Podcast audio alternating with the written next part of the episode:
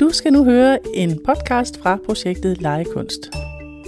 Legekunst foregår i dagtilbud i 18 kommuner i hele Danmark. Vi arbejder med kunst, kultur, leg og dannelse i en samskabelse mellem pædagoger, kunstnere, kulturformidlere, forskere og studerende. Bag projektet står Kulturprinsen i Viborg med støtte fra Nordea-fonden.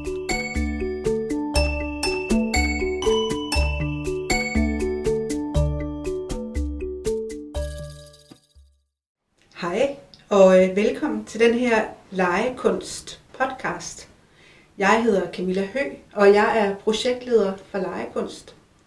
I dag der har jeg øh, besøg af Felicia Bæk Lillelund og Sandy Elbæk, og vi skal have en øh, samtale om øh, børn og deres chancelighed i forhold til børns møde med kunst. Men vi ikke præsentere jer selv? Jo, jeg hedder Felicia Bæk Lillelund, som sagt, øh, og arbejder på UCN i Jørgen på pædagoguddannelsen. Jeg har gjort det i mange år. Øh, og så er jeg regional koordinator i legekunst. Ja, og jeg hedder Sandy Elbæk, og jeg er også ansat på UCN, men i Aalborg-afdelingen, så jeg underviser også på pædagoguddannelsen, og så er jeg medkoordinator i legekunst, så jeg samarbejder tæt med Felicia. Velkommen til. Og I har jo også et forskningsprojekt. Kunne I ikke tænke jer at fortælle lidt om det, sådan bare helt overordnet? Jo, det vil vi gerne. Altså, vi har været ude og følge to institutioner, en vuggestue og en børnehave, i et forløb med legekunst. Og øh, der har vi jo opdaget en masse ting og prøvet en masse skønne oplevelser øh, sammen med pædagoger og børn og kunstnere. Og noget af det, vi sådan sidder tilbage med, at vi bliver nysgerrige på, det var det der med at finde ud af, om har børn egentlig lige chancer for at møde kunst og kultur i deres hverdag. Så det, det er noget af det, vi er gået lidt mere dybt med.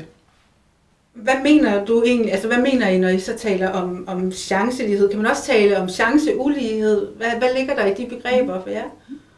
Men for os er den meget dobbelt, kan man sige, fordi en af de ting, vi har fokus på, det er jo, at øh, chanceuligheden kan komme af det sted, man bor i landet. Nogle børn bor jo i byerne og har tæt til kunst- og kulturinstitutioner, mens andre bor ude på landet og måske ikke så naturligt kan få adgang til det. Så det er en af de ting, vi har set på. Og den anden ting er så også, at børn er jo forskellige og har forskellige forudsætninger. Så, øh, så alle børn er ikke lige mindede måske på at gå ind i det rum der, også i forhold til de forudsætninger, de har med hjemme fra deres familie, og der er det, vi tænker, at pædagogen får en, en væsentlig opgave sammen med kunstneren i forhold til at sikre sig, at alle børn bliver tilbudt øh, nogle, noget inspiration fra kunst og kultur. Ja, og man kan sige, at pædagogerne har jo også forskellige forudsætninger mm. for at deltage, og det giver også børnene forskellige chancer for at møde kunst og kultur. Ikke? Ja, og man kan sige, at målet i legekunst er jo selvfølgelig, at børnene de skal opnå en vis chancelighed øh, i forhold til projektet, men kan børnene så være udfordret på andre måder, og og har det nogen indflydelse? Ja, det, det har vi i hvert fald set, at der er jo både udfordringer i forhold til det motoriske, der har været udfordringer i forhold til det rent kognitive. Der er nogle børn, der har haft nogle problemer med sproglige kompetencer. Der er de stille børn, øh, som måske er en lille smule introvert, og der er de børn, der kan fylde enormt meget. Og alle børnene har på forskellige vis alligevel vist, at de har fået noget med sig i det her legekunstforløb, og det har flyttet dem på forskellige vis. Jo, og der kan man jo sige, at det, der har været helt afgørende i legekunsten, det er jo, at børnene netop bliver mødt ens. Og de bliver mødt med nogle sprog, hvor de alle sammen kan være med, hvis man kan sige det sådan. Ikke? Fordi kunsten jo repræsenterer mere det sanselige og det legende og det eksperimenterende. Og det ser vi, at alle børnene finder sig til rette i. Så børn, som nu nævner Felicia, børn med sproglige udfordringer, dem ser vi, at nu kan de udtrykke sig gennem kroppen. Nu kan de danse, og de kan synge. Nogle kan synge, selvom de ikke har så mange sproglige kompetencer. Og de kan bevæge sig rundt og kommunikere med kroppen. Og det giver altså nogle helt andre muligheder for den der samskabelse, som vi gerne ser mellem børnene, at de møder hinanden i de her nye sprog, men Felicia, nu nævner du sådan en hel række af udfordringer. Mm. Jeg vil rigtig gerne høre jer. Altså, hvad, hvad betyder de her udfordringer egentlig for børnene?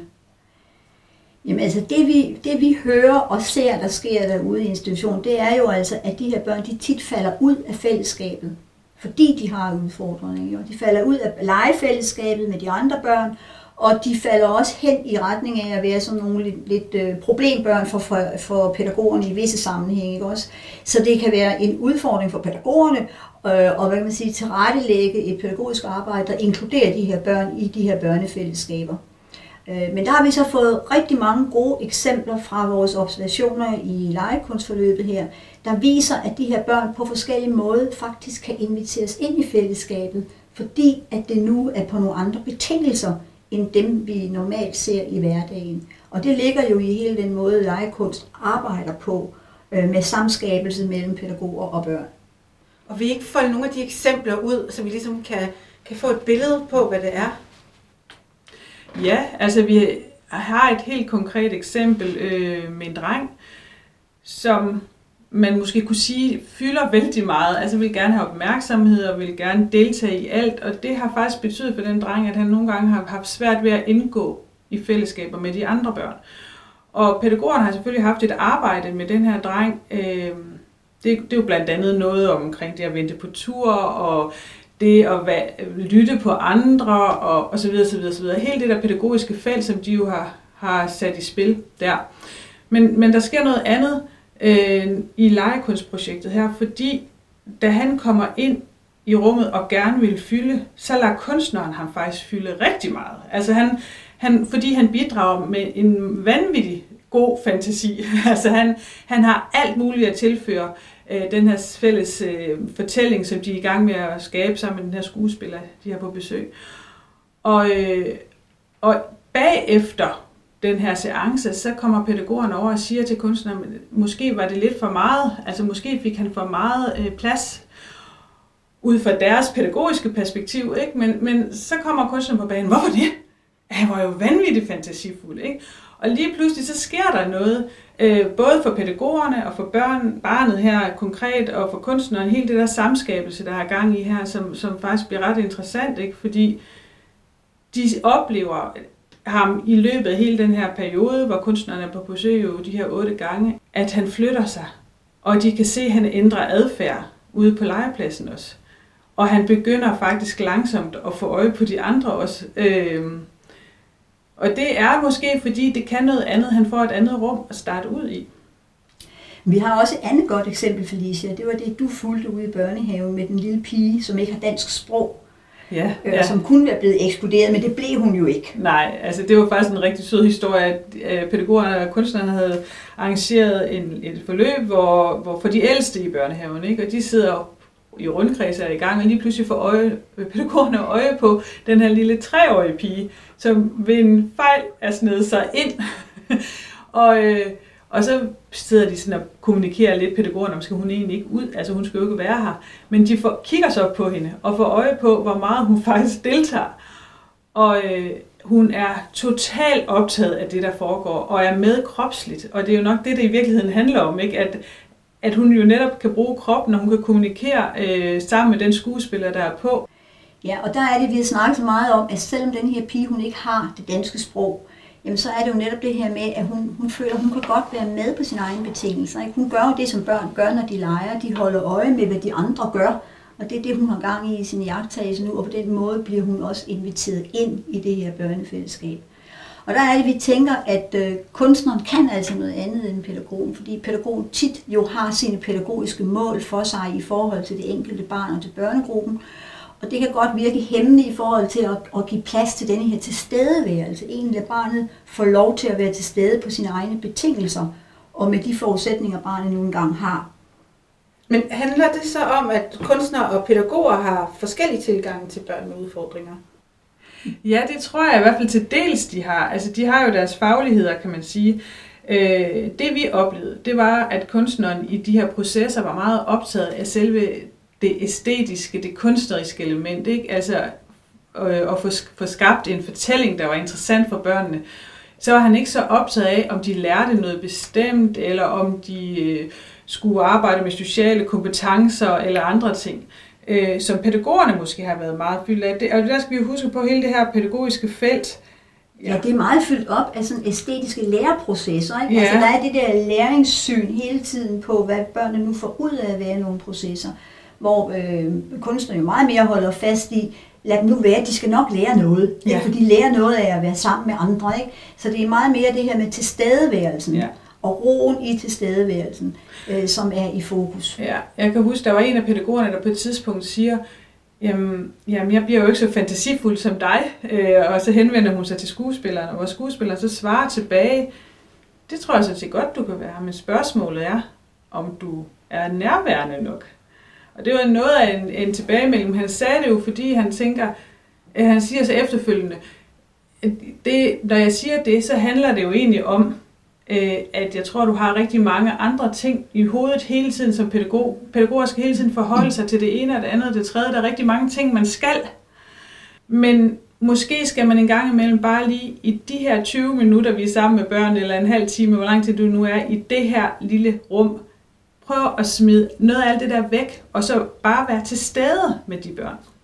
Ja, og så følge deres spor. Det er jo også Ja. meget det, han, Ja. han er god til, eller hun er. Ja. Vi har set flere kunstnere, ikke også? Og det her med at begejstres med børnene. Ja, Altså hvor pædagogen nogle gange mere er det her, når man er målstyret, så er man sådan hele tiden foran i processen, mens pædagogen eller kunstneren er i processen, og netop giver sig selv lov til at begejstres med børnene ved at være i barnets sprog og i barnets øh, forskellige ageren i situationen. men jeg får også lyst til at sige, at det synes jeg også, vi oplevede pædagogerne faktisk undervejs Det var rigtig, rigtig til. gode til. Altså de, de Ja. blev mere og mere i, øhm, optaget den del, også i samværet med kunstneren Mm. også. Ikke? Altså, så det var faktisk også en interessant udvikling, der skete undervejs. Men det var også fordi, de fik nogle konkrete oplevelser Ja. ja. af, hvad det betød.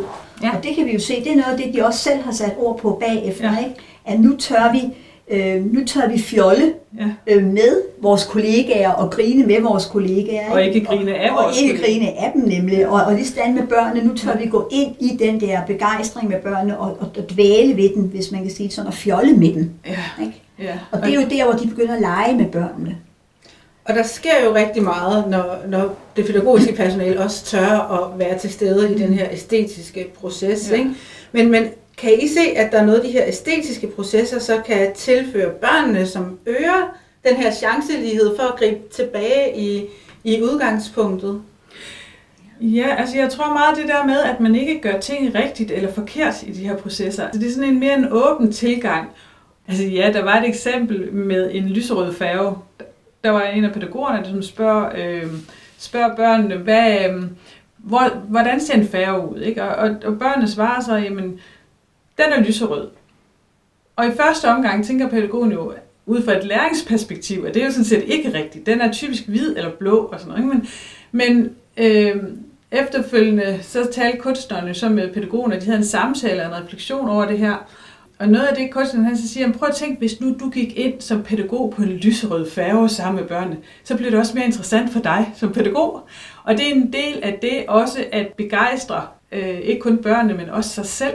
Og at, at, fordi der netop ikke er noget rigtigt og forkert, i virkeligheden er det jo fuldstændig ligegyldigt, om færgen var lyserød, eller blå, eller hvid i det her tilfælde. Fordi her er det, handler det om at gå ind i et fantasiunivers og finde magiske rum, som han sagde, og magisk rum er kendetegnende ved, at vi ved ikke, hvordan de ser ud. Ingen af os har været på en lyserød færge, måske kan det noget helt særligt. Men det er også at gå ind på den her børnefrekvens, ikke? Også, hvor vi ser, at vi, vi følger børnenes spor. Vi ser, hvad det er for nogle impulser, de giver hinanden. Mm. Fordi det gjorde de jo også i denne her snak. De blev begejstrede. Børnene var begejstrede for den lyserøde færge, ikke? og var med straks med på at fabulere videre ud fra den. Så det er også noget med at lade de der historier få lov til at løbe videre, som børnene selv er med til at skabe, og som bærer den der leg. Ej, men det er jo også bare totalt fantastisk med sådan nogle lyserøde farver. Men altså, jeg kunne godt tænke mig, at vi sådan zoomer endnu længere ind på det her med chanceligheden. Hvad betyder det for børnene at have den her chancelighed? Jamen, det vi i hvert fald oplevede, det var, at der er blevet givet plads til, at børn er forskellige, og at de deltager på forskellige vis i de her processer. Nogle fylder rigtig meget øh, og får lov til det, kommer endda op på et bord og stå, så vi alle sammen kan se på det.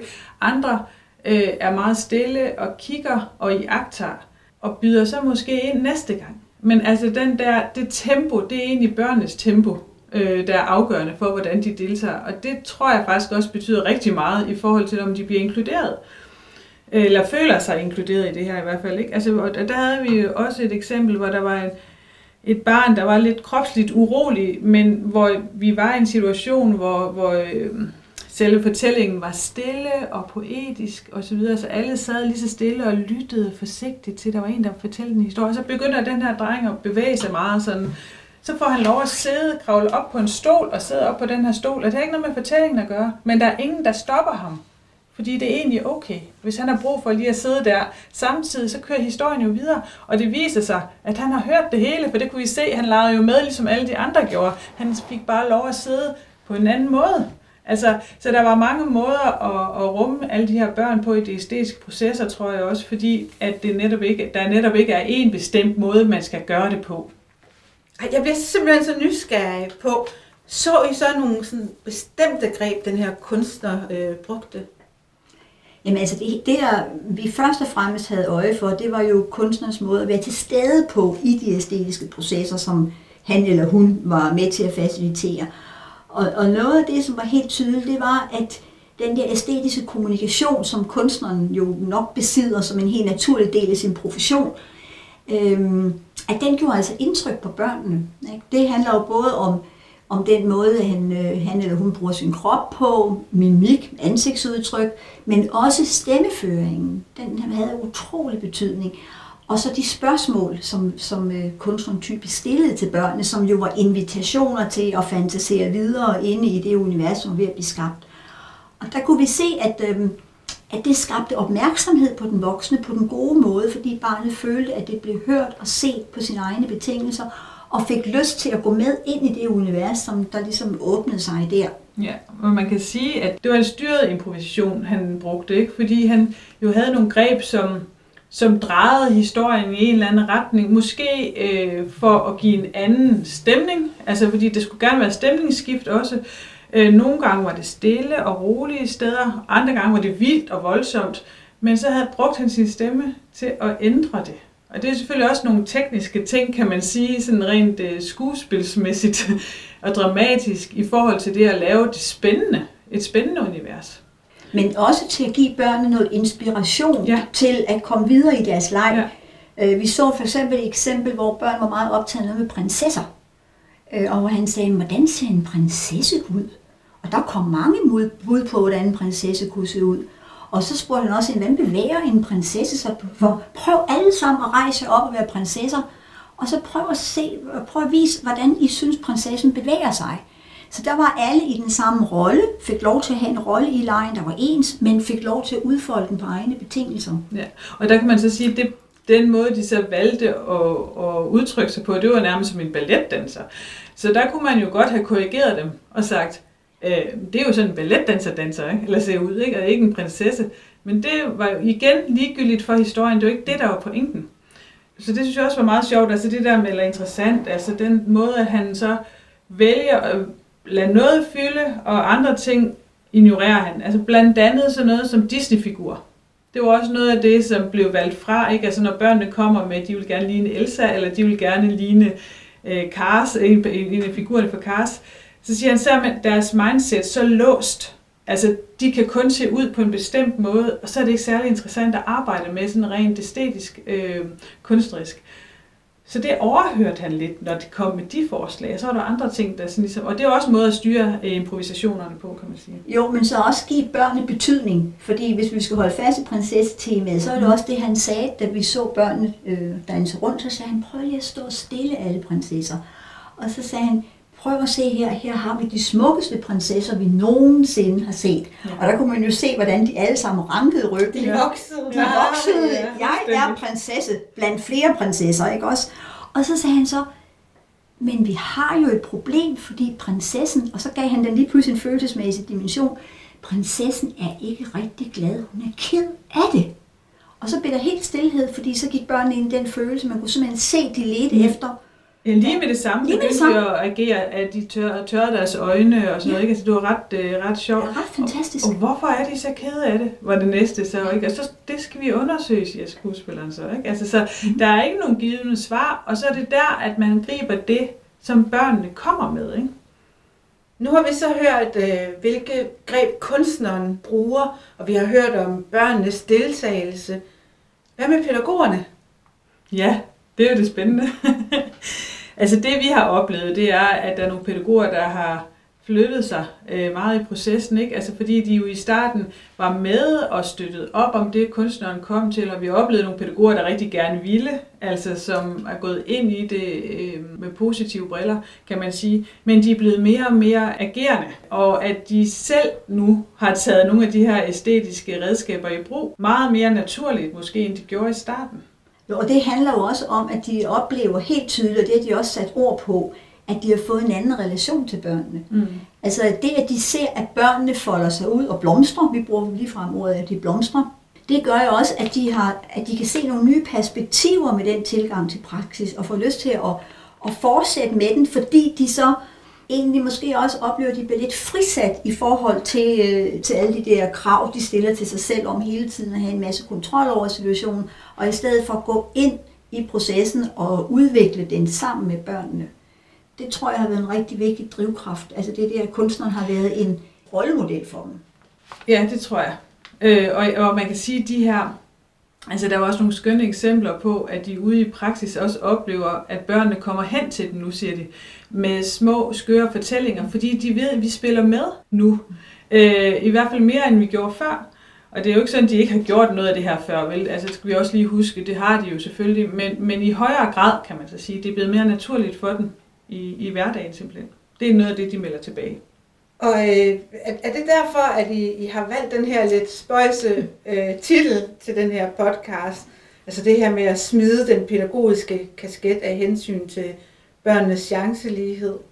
Ej, det var måske lidt provokerende, provokerende titel at vælge, men det kom sig egentlig af en samtale, der fandt sted mellem pædagoger og, øh, og kunstnere, hvor kunstneren siger til dem, at måske skal I faktisk en gang imellem giver selv lov til at smide den her kasket. Og ikke altid skulle leve op til alle de der mål og krav og rammer, som man skal i den pædagogiske verden. Smid det lidt væk for en stund, og så tage det op igen selvfølgelig, men i den stund, der gør I noget sammen med børnene. Der leger I sammen med børnene, I opdager, I eksperimenterer, I undersøger den her fantastiske, fantasifulde verden. Ikke? Og det har pædagogerne jo selv sat ord på det her med, at vi havde jo meget paraderne op i starten, når øh, kunstneren han opfordrede os til sådan at lægge det pædagogiske på hylden. Men vi kan jo se, nu hvor vi selv er kommet i gang med at praktisere det, det er jo sådan noget, det de så også har fulgt op med, ikke? jamen så sker der jo et eller andet. Ikke? Altså vi får selv en ny begejstring, en ny energi i, i, øh, i samarbejde med børnene, fordi vi jo oplever, hvad der sker med dem. Ja, det smitter jo. Altså børnene smitter øh, pædagogerne, og pædagogerne smitter børnene. Altså det er jo den der fantastiske synergieffekt, der opstår. Ikke? Ja. Og nu, øh, det, er jo, det er jo rigtig interessant at høre det her med, altså, at kunstneren har nogle greb, børnenes deltagelse, og, og hvad der sker, når pædagogerne smider den øh, pædagogiske kasket. Hvis, hvis øh, nu I skulle øh, forestille jer, at dem, der lytter til den her podcast, at de skal have en gave med sig når, når de er færdige med at lytte til den her. Hvad er så det vigtigste, I gerne vil have, at øh, de tager med sig? Jamen, altså jeg tror, det handler rigtig meget om, at, øh, at man tør bruge sig selv som pædagog. At, at pædagoger i den grad skal ikke bare sådan diktere og fortælle børn, hvad der skal ske, men, men bruge sig selv kropsligt og invitere børn ind, små invitationer, Øh, og det er det, det handler om. Det handler ikke så meget om at lave et stort forkromet projekt om sørøver i næste 14 dage, men måske mere øh, i det små, i hverdagsøjeblikke, lave øh, mimik med et barn. Øh, det kan, altså alle de der små hverdagssituationer, tror jeg, kan noget helt særligt i forhold til det æstetiske. Ja, og så det her med at turde facilitere processer mm. i højere grad end at styre processer. Ja. Det her med ikke at have et mål for, hvad der skal ske, men selvfølgelig tage ansvaret for at være sammen med børnene, ikke? også ved at, at invitere til nogle muligheder, men så være i det, og så virkelig lytte til, og det med hele kroppen, det er ikke bare med ørerne, det er med hele kroppen, lytte til, hvad børnene de fortæller, ja. også når vi er i de her processer, og så skabe nogle nye invitationer ud for det, så didaktikken egentlig hele tiden øh, følger børnenes initiativer og spor, sådan at det bliver den der samskabende proces. Det, øh, det tror vi på, vi frisætter de fleste pædagoger, først de har prøvet det nogle gange og set, hvad der sker. Ja, og så tænker jeg også, at det handler ikke om, at alt skal gives fri, men at det netop er en styret improvisation. Og man kan også godt planlægge en improvisation. Ikke? Altså, vi så en af kunstnerne havde fundet nogle spændende materialer frem, som hun havde i en, i en kuffert med lynlås, og som langsomt blev taget frem til børn efterhånden, som de nu var klar til det. Øh, det er jo noget, hun har planlagt på forhånd også. Altså, så, så der er mange elementer i det her. Det er ikke fuldstændig frit, men det har nogle gode, dejlige, frie elementer. Så det er det der med at skabe nogle magiske øjeblikke i hverdagen, og være i dem sammen med børnene. Og at de her invitationer egentlig sikrer, at der er den her, børnene har den her chance lige Ja. Mm. Ja. Tusind tak, fordi I vil komme i dag, Felicia og Sandy. Velbekomme, og selv tak. Det har været en fornøjelse. Ja. Du har nu lyttet til Legekunst podcast, der er produceret af Kulturprinsen i Viborg. Legekunst er støttet af Nordea-fonden, Viborg Kommune, UCN University College i Nord, VIA University College, UCL Erhvervsakademi og Professionshøjskolen Lillebælt, Professionshøjskolen Absalon, Københavns Professionshøjskole samt DPU Danmarks Pædagogiske Universitet ved Aarhus Universitet. Du kan finde mere på hjemmesiden legekunst.nu.